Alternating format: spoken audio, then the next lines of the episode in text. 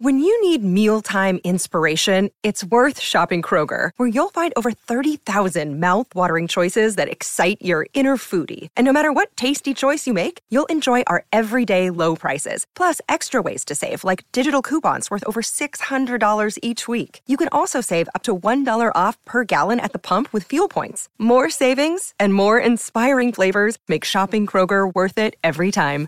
Kroger, fresh for everyone. Fuel restrictions apply.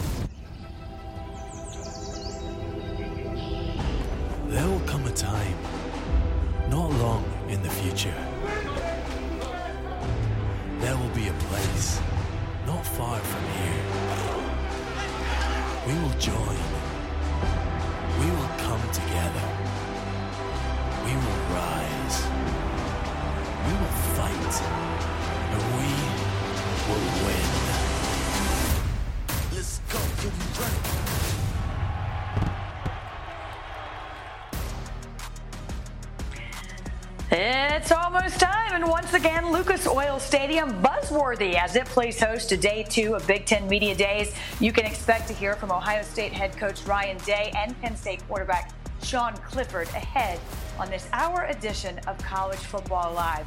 We are happy to have you with us on this Wednesday afternoon. I'm Wendy Nix with Sam Acho and Greg McElroy. It was a bit of a sea change for the Buckeyes last season, and that is where we start. Ohio State stepping up to the mic today in Indianapolis for day two of Big Ten Media Days. They saw its quest for a fifth straight conference title end after losing to Michigan for the first time since 2011. But according to our FPI, the Buckeyes significant favorites to win the Big Ten this season. FPI also projects to have the number one offense in the country. CJ Stroud back. His total QBR in his first year as a starter. The sophomore QB, the top contender for the Heisman. Here is head coach Ryan Day. I think that this uh, offseason has been excellent in terms of them installing the defense, in terms of schematics. I think our new staff has done an excellent job and almost the entire defense back. So that's exciting. So we have a little bit more experience there. But in terms of expectations, I mean, yeah, we expect a top 10 defense. I mean, that's what we want. And, uh, you know, when we've played our best football, it's because we played really good defense. Every year, the expectations are high you know, and that doesn't change, you know, based on what happened the year before. Maybe at some places 11 and 2 with a Rose Bowl victory is a good year. It isn't at Ohio State. And so our three goals are beat the team up north, uh, win the Big 10 championship, win the national championship. That's that's the goal. Those three things didn't happen last year. We have to play really good at the beginning of the year, and we got to play really good at the end of the year. And that's the challenge of being Ohio State. You got to win them all. And so competitive stamina is one of the things that we've been talking about as a team. Lofty goals, but of course he's right. There are lofty expectations in Columbus. Chris Low joins us now from Indianapolis. And Chris, there are some who have made the argument this is uh, Ryan Day's best chance to win a national championship, his best team to date. Would you agree? I think so. You're not going to find a better or more explosive offense in college football. CJ Stroud returning, and everybody knows about who's coming back. He told me today there's guys in that receiver room that people don't know about, but they will know about and I think the other layer to this is Jim Knowles and that defense. They're going to be better on defense. And again, CJ Stroud telling me this spring you could see it out there that it wasn't nearly as one sided as they went against each other.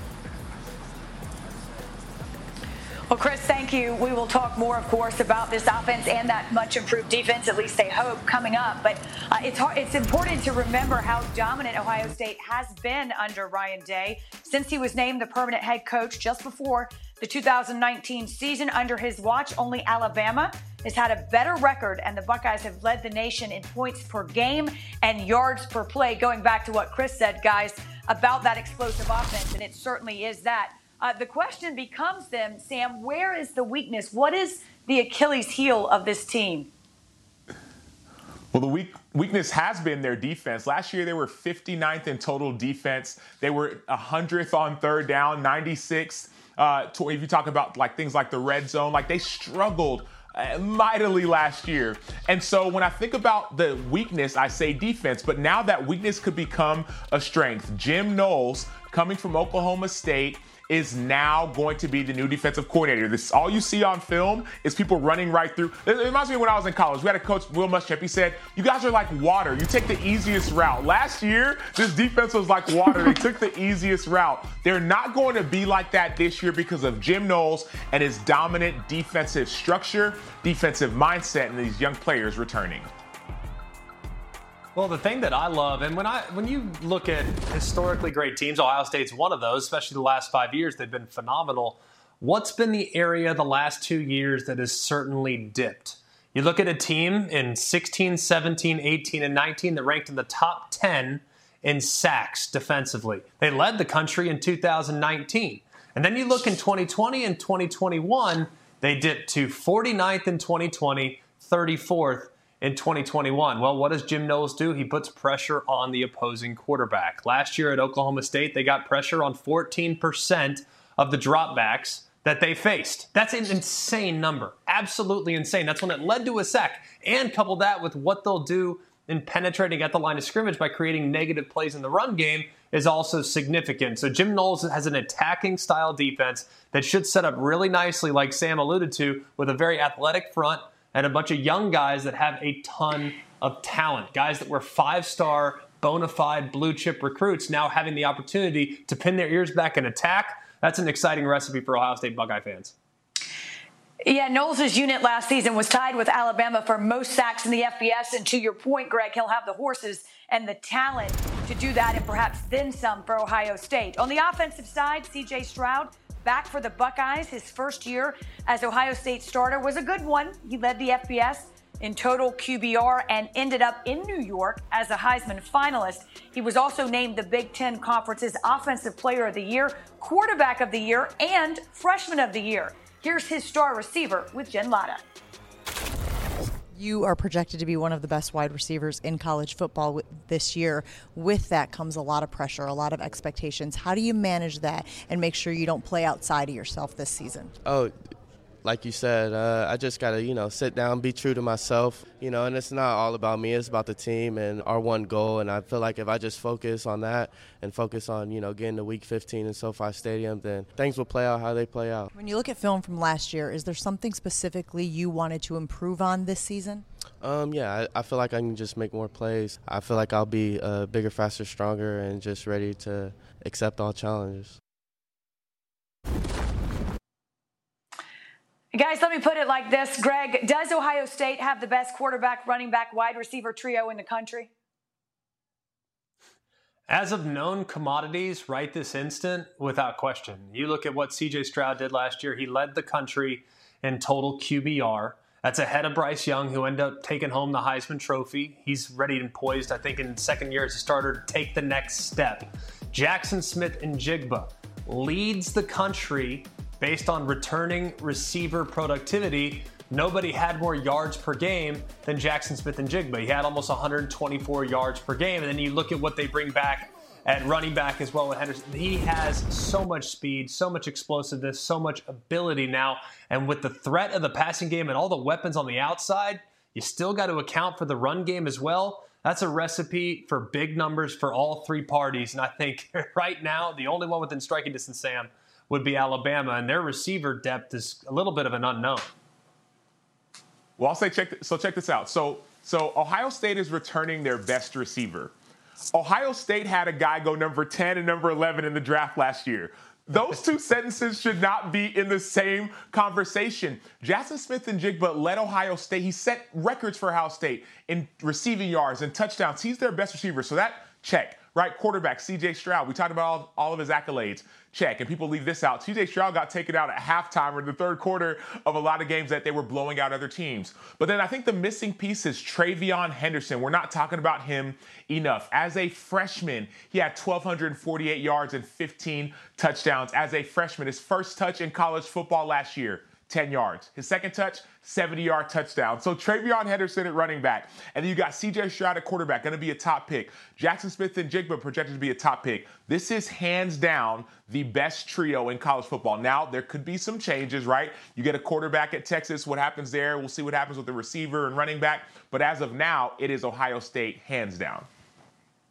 I tell you what, when you talk about the accolades for CJ Stroud, it takes some time, right? You got you start going down that list. You're like, we don't we don't have enough time to talk about everything he's earned so far. Listen, it can't be all work and no play, though, right? That wouldn't be fair. I don't know if you two have been following this tortilla challenge on TikTok. I have because I have teenagers, so I know all about it. So too, by the way, does Stroud and Njigba. And this is these two and I mean, they did. First of all, I was terrible. They, they, they're already better than me, but that's that's part for the course, I think, guys. I'm not. I'm Have you done it? tortilla Have challenge. I've seen people it? slap.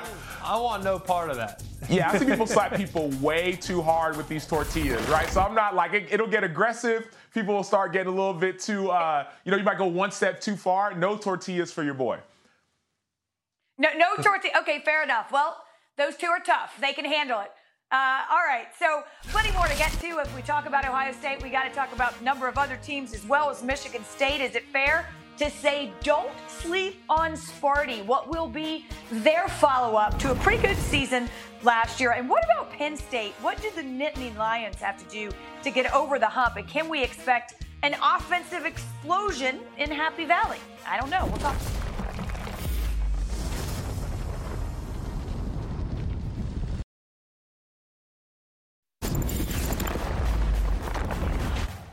To College Football Live as we continue talking season. Today, Lucas Oil Stadium in Indianapolis, the site of day two of Big Ten Media Days.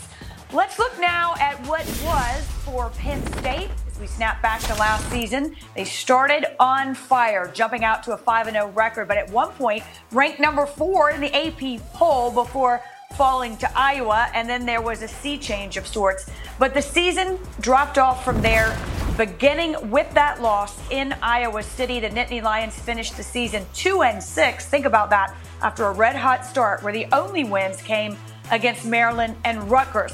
Now, we talk about this season. Time to talk now. Penn State lost defensive coordinator Brent Pride of Virginia Tech, but head coach James Franklin is back after signing an extension following the regular season. Sam Acho is back too, and Sam, I'm going to start by asking you how Penn State gets over that hump and perhaps finishes the season the way they started last season. Well, they need to find an offensive identity. I look at Sean Clifford. Sean Clifford has to step up. It, but I, and I would love to say the buck stops there, but it doesn't, right? Because I think about uh, their head coach in James Franklin.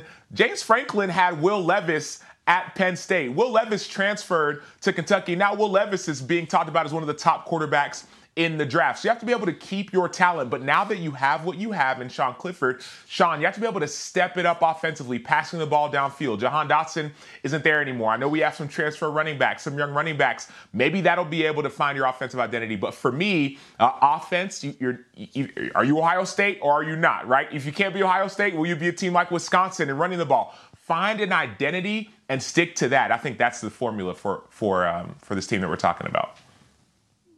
Well, a couple things. One, it starts up front. I don't care who you are, and Sam, you can blame the quarterback what you want. You can't protect him. One, he got banged up in the Iowa game, and he can't run the football. He averaged three yards a carry last year. For Penn State, Penn State, same school that has had amazing running backs for many, many years. Saquon Barkley being maybe the most recent. We've had some other good ones even since him. For them to average three yards a carry and to be 118th in college football in rushing is embarrassing. They have to be better along the line of scrimmage. It starts there. They have to be more balanced offensively. You can't put too much on Sean Clifford's shoulders. And number three, they have got to figure out a way to make sure that he stays healthy. Because you referenced Will Levis, his departure, the depth behind him is a little bit in question. And when he played the second half of the season last year with a mid, uh, we, I don't know what it was, an abdominal injury, something in his ribs, something in his back, I don't know what it was. But he wasn't the same player in the final weeks of the season. And you look at it from halftime of the Iowa game until the end of the Arkansas game in the Outback Bowl, it was a completely different team. So keep him healthy, keep him upright, help him out with the run game, have a playmaker emerge, and continue to develop balance within their offensive sets. That's going to go a long way in becoming a challenger back again in the, in the Big Ten East. Three yards a carry, guys, will make for a lot of long afternoons, especially if your quarterback is at 100% healthy. If there is some good news for Penn State, it has to be about the future. Although they're headed to Happy Valley now, the sixth ranked recruiting class in 2022. Now, that class headlined by a pair of running backs in Nicholas Singleton and Kaytron Allen. They will look to add to a Penn State run game that ranked second to last in the Big Ten last year. So they're trying to address that as we say hello to our senior college football writer, Pete Thamel, who is also in Indianapolis for Big Ten Media Days. And Pete, tell us a little bit more about this tandem of freshman running backs heading to Penn State. Wendy, I think Penn State can say they have the best freshman running back tandem in the country. They call him Gatorade and Fat Man. Gatorade is the Gatorade Player of the Year, Nick Singleton. He's an Adrian Peterson type back who is going to come in and contribute immediately. Fat Man is Kaytron Allen. He's 5'11, 216. He came from IMG. He's ready to play right away. They're not going to be afraid to use him in pass protection. And they really feel like at Penn State, after an offensive season where they maybe tried to move the ball laterally too much, they have an improved enough offensive line that they can play smash mouth and run with these two backs along with the backs returning and really establish Penn State with smash mouth north south football. Well, Pete, thank you. And again, this running game needs to improve, and that offense needs a bit more balance if Penn State is going to go further this season. I know you'll be back with us. We thank you for joining us again, day two of Big Ten Media Days. Still to come on College Football Live, Michigan State. Mel Tucker and company had a heck of a year last year. How do they maintain that momentum? The devil's in the details when it comes to Michigan State's continued success.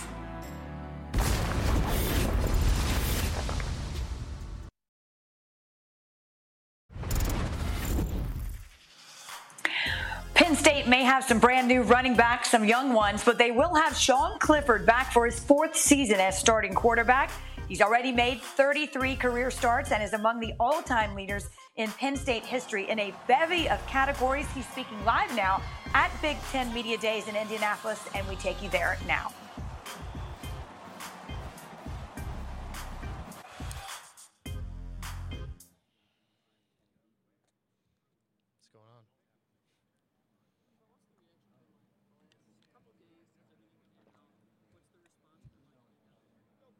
You say it one more time? Sorry.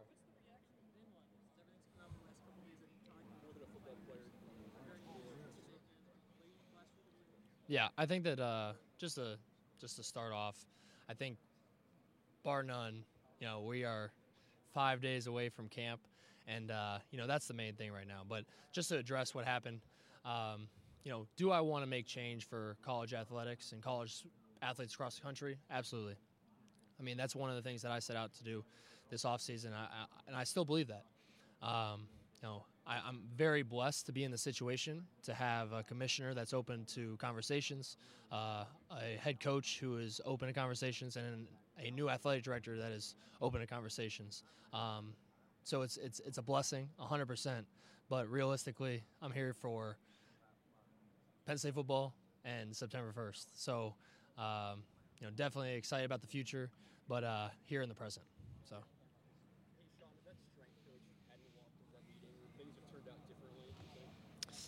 I uh, I'm gonna stick to uh, football questions, but I, I appreciate the question.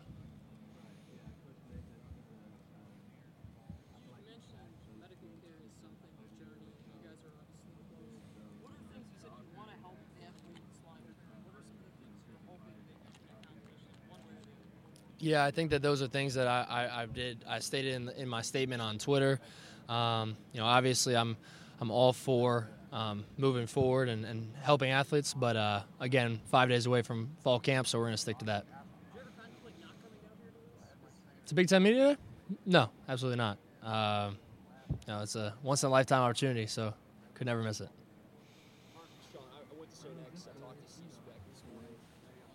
Go Bombers. Yeah.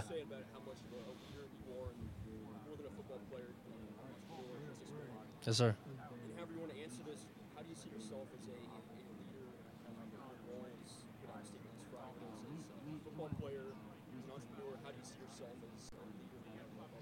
I see myself as a leader in the locker room first and foremost. Um, there for every single student athlete uh, that comes in contact with me because I want to make sure that I'm there for them the same way great leaders were there for me early. You know, Trace McSorley being one of them. Uh, you know, the greats of Saquon Barkley, Mike Gesicki, Chris Godwin, all those guys who were in the locker rooms before me.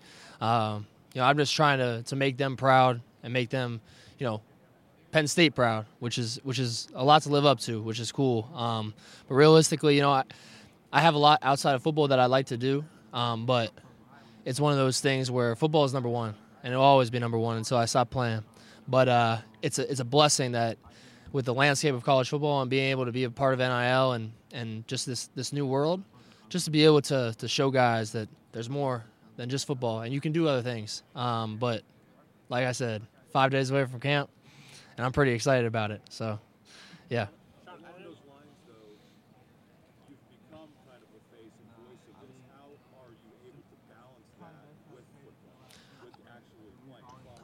I think that uh, everybody has to balance their life in, in whatever way they do because uh, I mean the same way you have a lot going on, same way I have a lot going on. It's just whatever you're doing in your life, you just got to make sure that you're you're maintaining balance, making time for family and friends, and making sure that you know you're keeping main things the main thing. Um, main thing for me is football, um, but you know being a leader in the community and being a leader to other student athletes is obviously very important to me.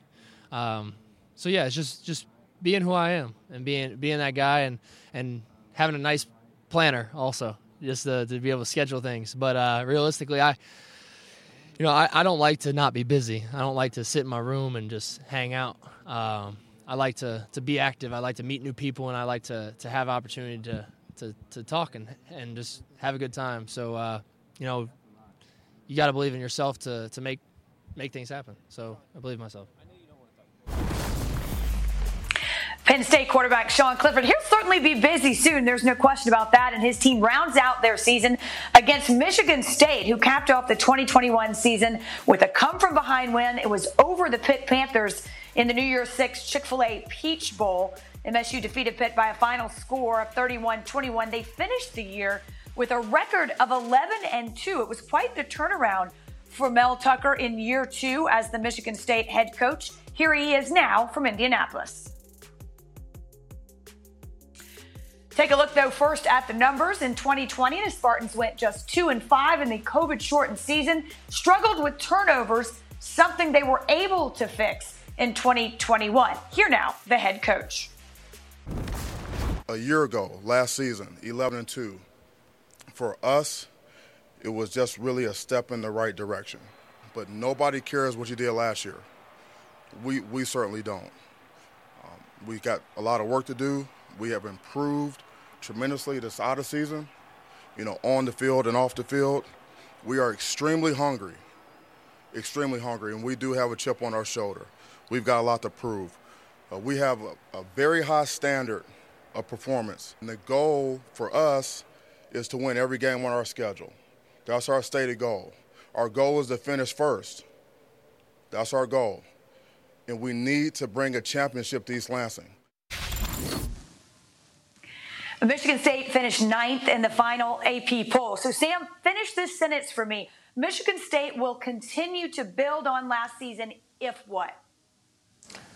If Payton Thorne and Jayden Reed become a top quarterback receiver tandem, not only in the Big Ten, but in college football. Last year, Payton Thorne threw for over 3,000 yards and 27 touchdowns. Jayden Reed, a guy who he grew up with, they knew each other from Naperville, Illinois. Jayden Reed had over 1,000 yards and double digit touchdowns as well.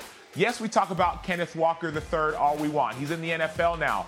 Now you have this wide receiver quarterback combination that I'm excited to watch grow even more. I understand that Michigan State has new horses in the stable, if you will, but I'm more excited about what Payton Thorne is going to do, not only in the Big Ten, but across the landscape of college football. Now, I like their aerial attack, but let's not get away from what got them to that point last year, and that's the ground and pound attack. Up front, they have a good solid nucleus returning along the offensive line. And much like last year, let's go to the transfer portal. It worked out with Kenneth Walker. Let's now bring in two for the price of one. Let's see if we can't go get Jarek Broussard from Colorado, who just two years ago was the Pac 12 Offensive Player of the Year. And then you want to go and add Jalen Berger, who's got Big Ten experience coming down from Wisconsin. So if they can adequately replace Kenneth Walker's production with a one two punch at running back, that would be huge. And then the last thing they have to do, they have to get better. Well, the good news is they can't get worse. They have to be better in the back seven defensively. They finished dead last last year in college football in yards per game given up through the air. Now, part of that is because they faced Western Kentucky, Purdue, and Ohio State, yep. three teams that love to air it out. So those numbers are a little inflated. but you got to be better in the back end and you have to be better rushing the passer. Those things combined with a great one two punch at running back and a great passing attack potentially could be a real nice recipe for the Spartans this year.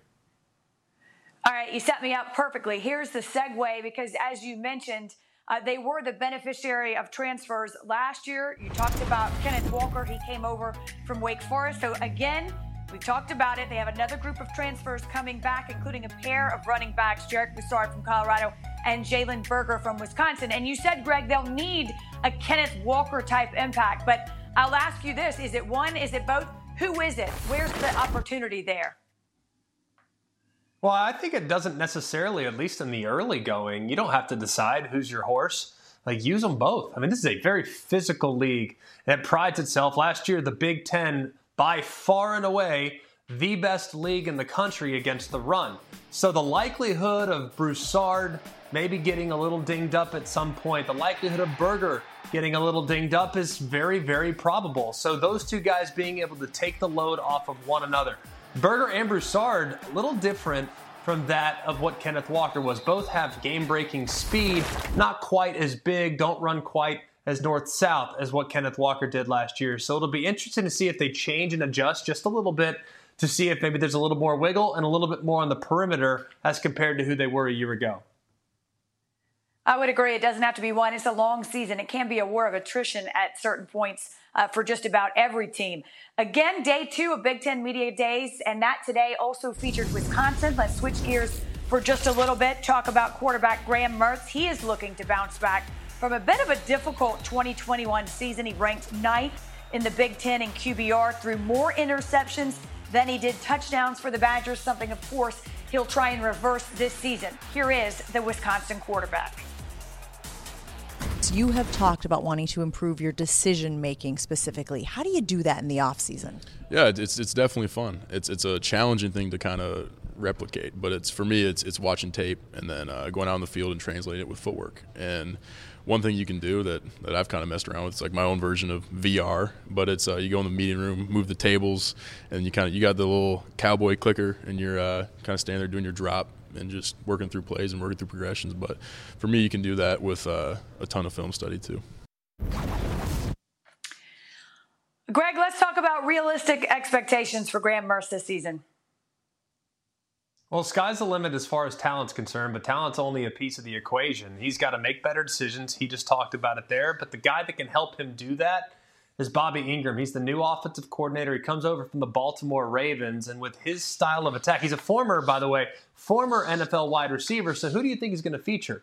Hey, he'll feature the run game. He's not crazy. It is Wisconsin after all. But you also got to think he's going to spread the field a little bit more and make it easier on Graham Mertz. Sometimes way they operated from condensed formations, that can muddy things up from a quarterback's vision. But when you spread guys out, you force defenders to cover more space, it becomes a little bit easier to pick and choose where you're going to go with the football. So I think Graham Mertz has to make better decisions, but I also think his new offensive coordinator, Bobby Engram, will go a long way in setting him up for success by making the picture a little bit more clear when it comes to that decision making process. And it'll be interesting to see how that transition goes, right? Because understand, we all understand that Braylon Allen is one of the best backs in the country, and he's in that backfield. So you do want to feature the run, but I need to see Graham Mertz play better in bigger games. We talk about the touchdown interception ratio uh, not only over the year, but also in big games. And so what happens is, as a defensive guy, you know that this offense is a running offense. If you can take away the run, you say, okay, let's force Graham Mertz to beat us with his arm. That hasn't happened yet. And so if you can make that transition this year, if you're a, de- a, defense that can actually stop the run, and Graham Mertz can actually beat teams with his arms with this new offensive coordinator, then you'll see this exciting new offense that Greg's talking about. All right, Wisconsin has finished the season unranked in three of the last four years, a critical year perhaps for not only Graham Mertz, but for this Badgers team. You know what, guys? No matter where you go, you got to beware of roadblocks. And the road to a national championship can have its fair share of potholes. Hear how your team can steer clear of trouble when we come back.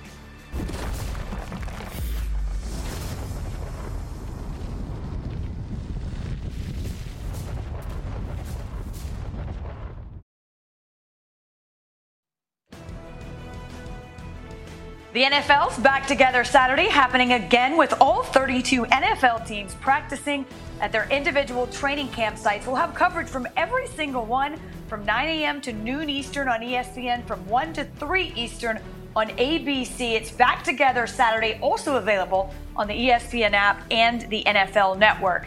Back to college football, though, there are only three teams projected to win 11 games this season Georgia, the defending champions, Alabama, and Ohio State. And we'll start and look at the schedules and see, guys, where there are some potential potholes because you know if you're going to do this, you can't tri- trip up. And we'll start with the defending champions. Greg, where do you see a potential hazard, if you will, when you look at their schedule?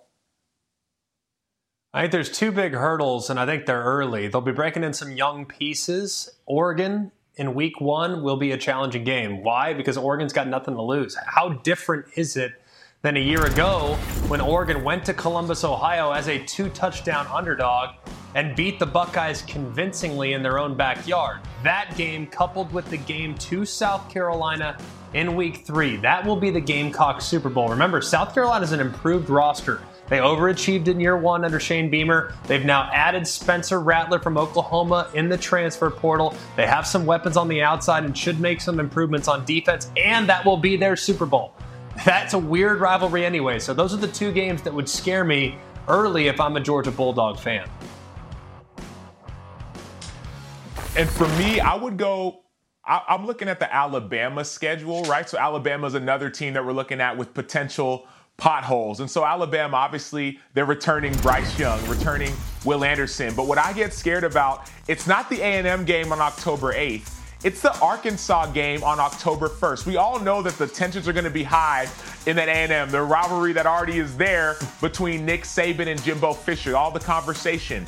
But there's a game the week before. Sam Pittman, he feels like he's building a beast at Arkansas. KJ Jefferson at quarterback. That could be a game to be a potential pothole, something that trips you up that you weren't expecting before that A&M game on October 8th. I like that game. Arkansas played them well last year, so I think their antenna will be up for it. That game came down to the wire in the fourth quarter, and Arkansas backed up, had a chance to make a drive to potentially steal it. The two games that scare me if I'm a Bama fan one on the road at Texas, shockingly enough. Why? Because Steve Sarkisian's familiarity with the defense, and that's really kind of an unknown. Like, who knows what Texas is going to be? They could be amazing.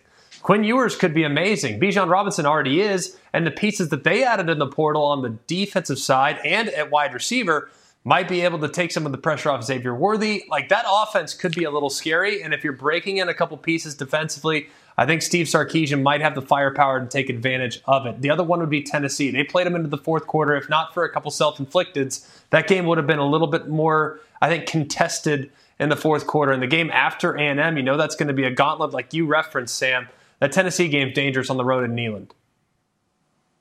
Yeah, and I'm with you, especially early on. So week two, right? You're September 8th uh, at Texas, right? So it's there are so many unknowns. We know who Bijan Robinson is, the best or one of the best running backs in the nation. Xavier Worthy, one of the best receivers in the nation. But Quinn Ewers could be that dude. And so Alabama, September 10th, excuse me, at Texas. Yes, the Steve Sarkisian piece matters, but also this could be the year. It's Sark's second year this could be the year that Texas puts it together, and they have their eyes uh, lined up on that game playing Alabama. Texas coming into the SEC. Last year, their SEC introduction in Alabama, they gave up over 300 rushing yards. So they're going to be ready. Excuse me, I said Alabama, Arkansas. When they played Arkansas, they gave over over 300 yards. So they're going to be ready for this new, if you will, introduction into the SEC.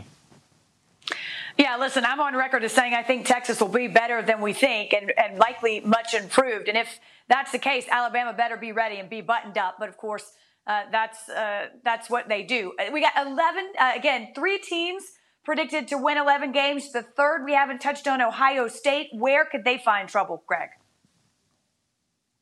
It's not going to be in the obvious places to me. I think you look at, at a game like at Michigan State or at Penn State, those, those are obvious. The most dangerous game to me is at Maryland. We've seen it before. Okay, we've seen a Dwayne Haskins led Buckeye team go to College Park in the end of November, looking ahead, knowing, hey, we want to get revenge on the team up north. Well, what happens? You go into a place with an explosive offense and you lay an egg. And I believe that day, Anthony McFarland, the running back for Maryland, had 160 yards on his first two carries for two touchdowns. That game came down to a two point conversion attempt at the very end where Tyrrell Pigrome just missed the wide open receiver for the Terps where they could have pulled off the massive upset. So that game at Maryland, sandwiched between a couple sleepwalk games at Northwestern against Indiana, right before you go to Michigan, that game at Maryland's real, real interesting to me. See, I'm more interested about the, the game that you said that they are circling on their calendar, right? November 26th, Michigan. So I think that Ohio State is going to uh, essentially like walk through their their schedule. I think obviously Notre Dame, you have to be alert for that, but Notre Dame is trying to figure out what they're going to do. Ohio State is trying to win a championship. I'm not worried about many of these teams on this roster, but that Michigan game, that Michigan game, yes, the blood is kind of boiling from the loss last year, but J.J. McCarthy could be a lot better. Uh, Jim Harbaugh, we know what he was able to do last year. That game, I call it a pothole because if you lose that game, last game of the regular season, before whenever the playoff rankings come out, that could really, really hurt and derail your opportunity. Well, and you heard Ryan Day talking earlier. He basically said anything short of a national title, and of course, beating Michigan means they've failed. The season's a failure in Columbus. Uh, what a game that will be. And you talked about Notre Dame. Ohio State opens its season against the Irish College. Game day will be there in Columbus. Talk about college football. Columbus, Ohio, September 3rd. Ohio State and Notre Dame, a 7:30 kick on ABC. Still to come, the best of the rest in the Big Ten, from the best O line to the most underrated player. Our preseason superlatives are on deck.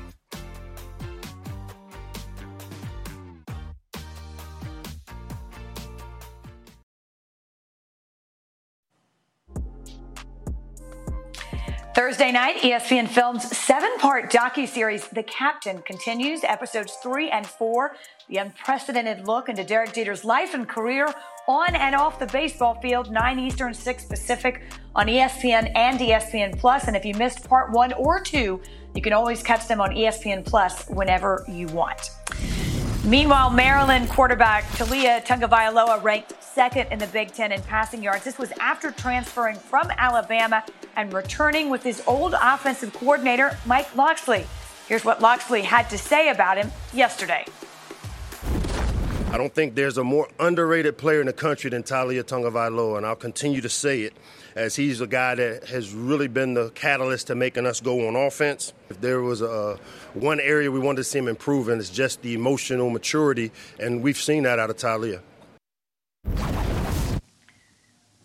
Again, another ideal segue as we hand out some superlatives. Sam, uh, forget we got the Big Ten today. I understand that, but we're going to cast the net just a bit wider. The most underrated player in the country. Who say you? I'll, I'll go.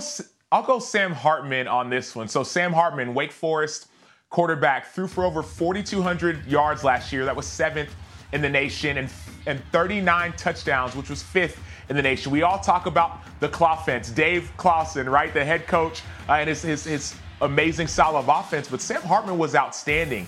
And so for me, like he's part of the reason why Dave Clawson won ACC Coach of the Year last year. And I don't think he gets enough credit for how he runs that offense. So I'm going Sam Hartman, most underrated player this year. I'm actually copping out. Uh, I'm going to go with a winner of a quarterback competition, and that's the TCU Horned Frogs. I don't care who it is. It can be Max Duggan, who started 29 games and has beat Texas twice.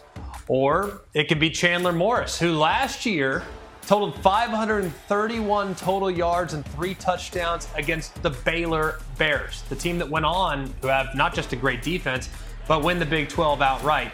Couple that with the fact that you have Sonny Dykes coming over from SMU, whose list is about as accomplished as it gets when it comes to teaching quarterbacks and kind of making a game easier on the quarterback position, whether it's Shane Buechele or Jared Goff or Nick Foles, you name it. He's done a great job utilizing quarterback skill set to put up big numbers and to usually overachieve in their first year in the system. So I am very optimistic about TCU and think whoever wins that quarterback competition is poised to have a massive year. I think that's less of a cop out than it is a creative approach, okay, Greg? So we'll allow it here in the preseason. Uh, we'll, we'll go back now to just the Big Ten, the most important player in the Big Ten, Greg. To me, it's Sean Clifford, and we and we talked about it a little earlier. It'd be easy for me to say Jaxon Smith-Njigba or C.J. Stroud, but I actually think that Sean Clifford and his health, given Penn State's struggles running the football, given the fact that his running back room might be two freshmen, uh, he's just going to have to shoulder a massive load. And when you look at what Penn State's opportunities are and what he's done in the past when being at 100%, this team is ridiculously dangerous. And they host Ohio State. It's not going to be an easy game for the Buckeyes when they go to the whiteout and play against Penn State in Happy Valley. So you know that if Sean Clifford can somehow match the consistency and performance that he had in the first four or five games of last year, Penn State can beat anybody, not just in the Big Ten, but in all of college football. So, yes, he's going to have to play incredible football. But honestly, if he plays incredible football, it could mean a little bit of an upheaval when it comes to addressing the pecking order there in the Big Ten from top to bottom. Hey, I, am going to go with J.J. McCarthy on this one. So another quarterback competition, him and Cade McNamara. Cade McNamara was able to play outstanding last year, but J.J. McCarthy, who was a true freshman last year, he showed up in big moments. He showed up uh, at Ohio State. He had big moments. He made some big plays and also had some freshman mistakes. He has a huge arm, but it's his athleticism that stands out to me the most. If he wins this quarterback competition, or better yet, let's say he doesn't, but he's used in big moments like he was last year, Michigan could find a way to uh, be dynamic again this year, even though they've lost some weapons. All right, a lot of talk about quarterback, guys, but that's that's the way it rolls, especially when we have Greg McElroy around. That's just sort of how it works. Uh, to be continued. uh, again, uh, Big Ten Media Days wrapping up today. Doesn't mean talking season is over. Uh, you got to wonder what kind of reception USC and UCLA will get when the Pac-12 holds media days. We'll look ahead right after this.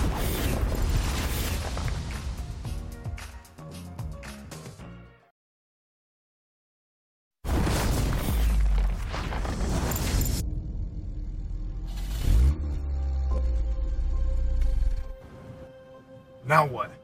Give him the signal. What signal? Flash your lights. Let him know that it's on.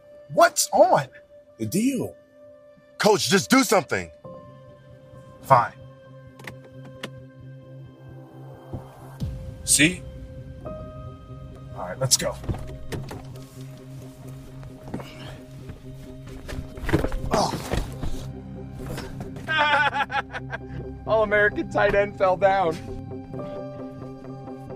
All right, give us a uniform. Throw us a bag, then you get the uniform. First of all, good morning. But who are you guys? Mr. Golick. Mike Golick. Golics, it's a pleasure to meet you guys. I'm Isaiah Foskey, but we would like to see the uniform to verify that you guys have it before we hand over the bag. If that's cool with you guys. Yeah, Isaiah.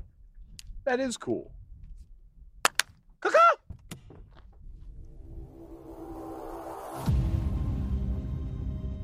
Now throw us the bag. All right, throw him the bag, Foskey.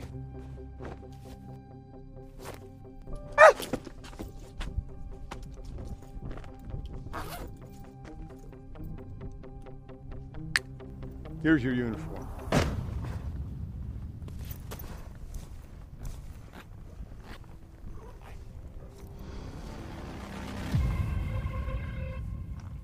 Is this some type of joke? This is not the uniform. What you talking about, Willis? That uniform won a national championship. I'm sorry, sir, but this is not the uniform we're playing in.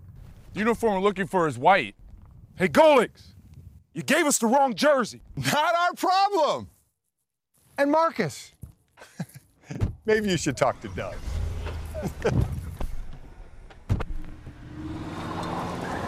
what are we gonna do now? We need that white uniform. Who's Doug? I know exactly where it's at. Let's go.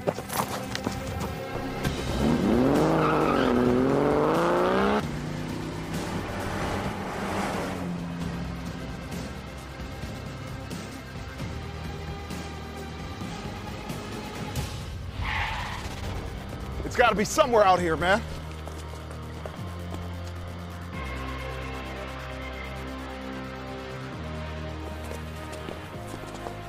I found it. Oh, yeah. Woo! The icy white with the gold trims? Let's go. Nice, nice. Let's go. That's nice. We're the three best friends that anyone can have. We're the three best Oh. I'm not your best friend. I'm your head coach. We're the two best friends that anyone can have. We're the Still hang out with best- us, coach. Oh, let's hang out. I ah don't I don't know how you don't give an A for effort. I mean, there's a uniform reveal, and that is a uniform reveal. And who doesn't love the hangover? Uh, well done, Wendy. Uh, gentlemen. I don't know if they got acting in their future. Go ahead, Sam. Wendy, can I watch the rest? Number one, I think I need to go to Notre Dame. I need to get some more eligibility, go back to Notre Dame. Number two, can I watch the rest? I mean, I was dialed in from beginning to end. Is that the trailer? if that's the trailer, give me the rest of it. I'll go to the movies. Give me one day. Forget all these other. I want to go watch that. And so, amazing, amazing, amazing. I'm still waiting for part two. I mean, that I just think it's so funny because deal, there's Greg. there's been a long narrative. It was amazing. There's been a long narrative. Like, is Notre Dame cool? Notre Dame is cool, man. Like Notre Dame has been cool. Right? It's different now. Like it's not your granddad's Notre Dame team. Like this is a new version. Now, now don't get me started with the uniforms. Don't change the uniforms. All right, you all right, don't all mess right, with hold on, perfect hold on, hold Notre on, Dame's hold uniforms fire. are close Hold to on, perfect. Greg. I know. I'm sorry, Hold but on, listen, Greg. this is Hold on, Notre Greg. Dame and These BYU uniforms are at fire. Allegiant Stadium. October 8th, No. it will be in The- Las Vegas, of course, because that's where the Raiders play. Uh, we don't like them. We like them. What's the deal? No, Greg, Greg, these uniforms are fire, number one. Number two, Notre Dame has not been cool, but they are cool now, now that Marcus Freeman is there. And number three, I say I get it, don't change uniforms unless it's gonna look like that. If the uniform's are gonna look like that, change the uniforms. That's amazing. I, I wanna see more. I need I need more. Give me more. Yeah, and, and it's if you're gonna fine. do it like that, I if you're can live show me with like it. that, I'm for it. As long as as long as they're not wearing like some logo on the side of their helmet and like you don't all right fine if you want to change the uniforms i can live with that you start messing with the helmet we're fighting like we're fighting you don't touch the helmet Greg, dude. imagine- I- that's like sacred Well, not- me. not Imagine if Alabama. Not at Notre Dame. imagine if Alabama had a fire helmet like that. Imagine if Alabama did a uniform reveal. You would be hyped too. Don't front on on national TV. You would be hyped too. Not, not only that, I want to see Nick Saban in a remake of The Hangover. All right, sign me up. Okay, I'm there for it all day long. Uh, we've got one more conference in terms of the Power Five group to make uh, media days happen. They wrap up on Friday with the Pac-12. All eyes will be on the two schools leaving the conference eventually. USC, UCLA, of course. Uh, eventually headed to the Big Ten. Right now, though, uh, Greg, they are in the Pac-12. What kind of reception do you think they get tomorrow? I can promise you there will be no love lost between anyone associated with USC and UCLA and the Pac 12 tomorrow. I think it will be bitter. I think there could be fireworks. I expect a united front, at least in the near term, but George Kliavkoff will have a couple tricks up his sleeve, I would imagine. Hey, I, I feel that, but I will say this: the Big Ten is going to be giving a standing ovation to USC and UCLA. Why? Because their pockets are getting fatter. The revenue will increase when these new deals come up. So it'll be one bad reception, but one welcome one. What, what do they say? One's man, one man's trash is another man's treasure. So we're going to go from one to the other. Uh, College Football Live back with you tomorrow at 4:30. We'll look forward to talking about it then. Have a great day, everybody. We will see you on Thursday.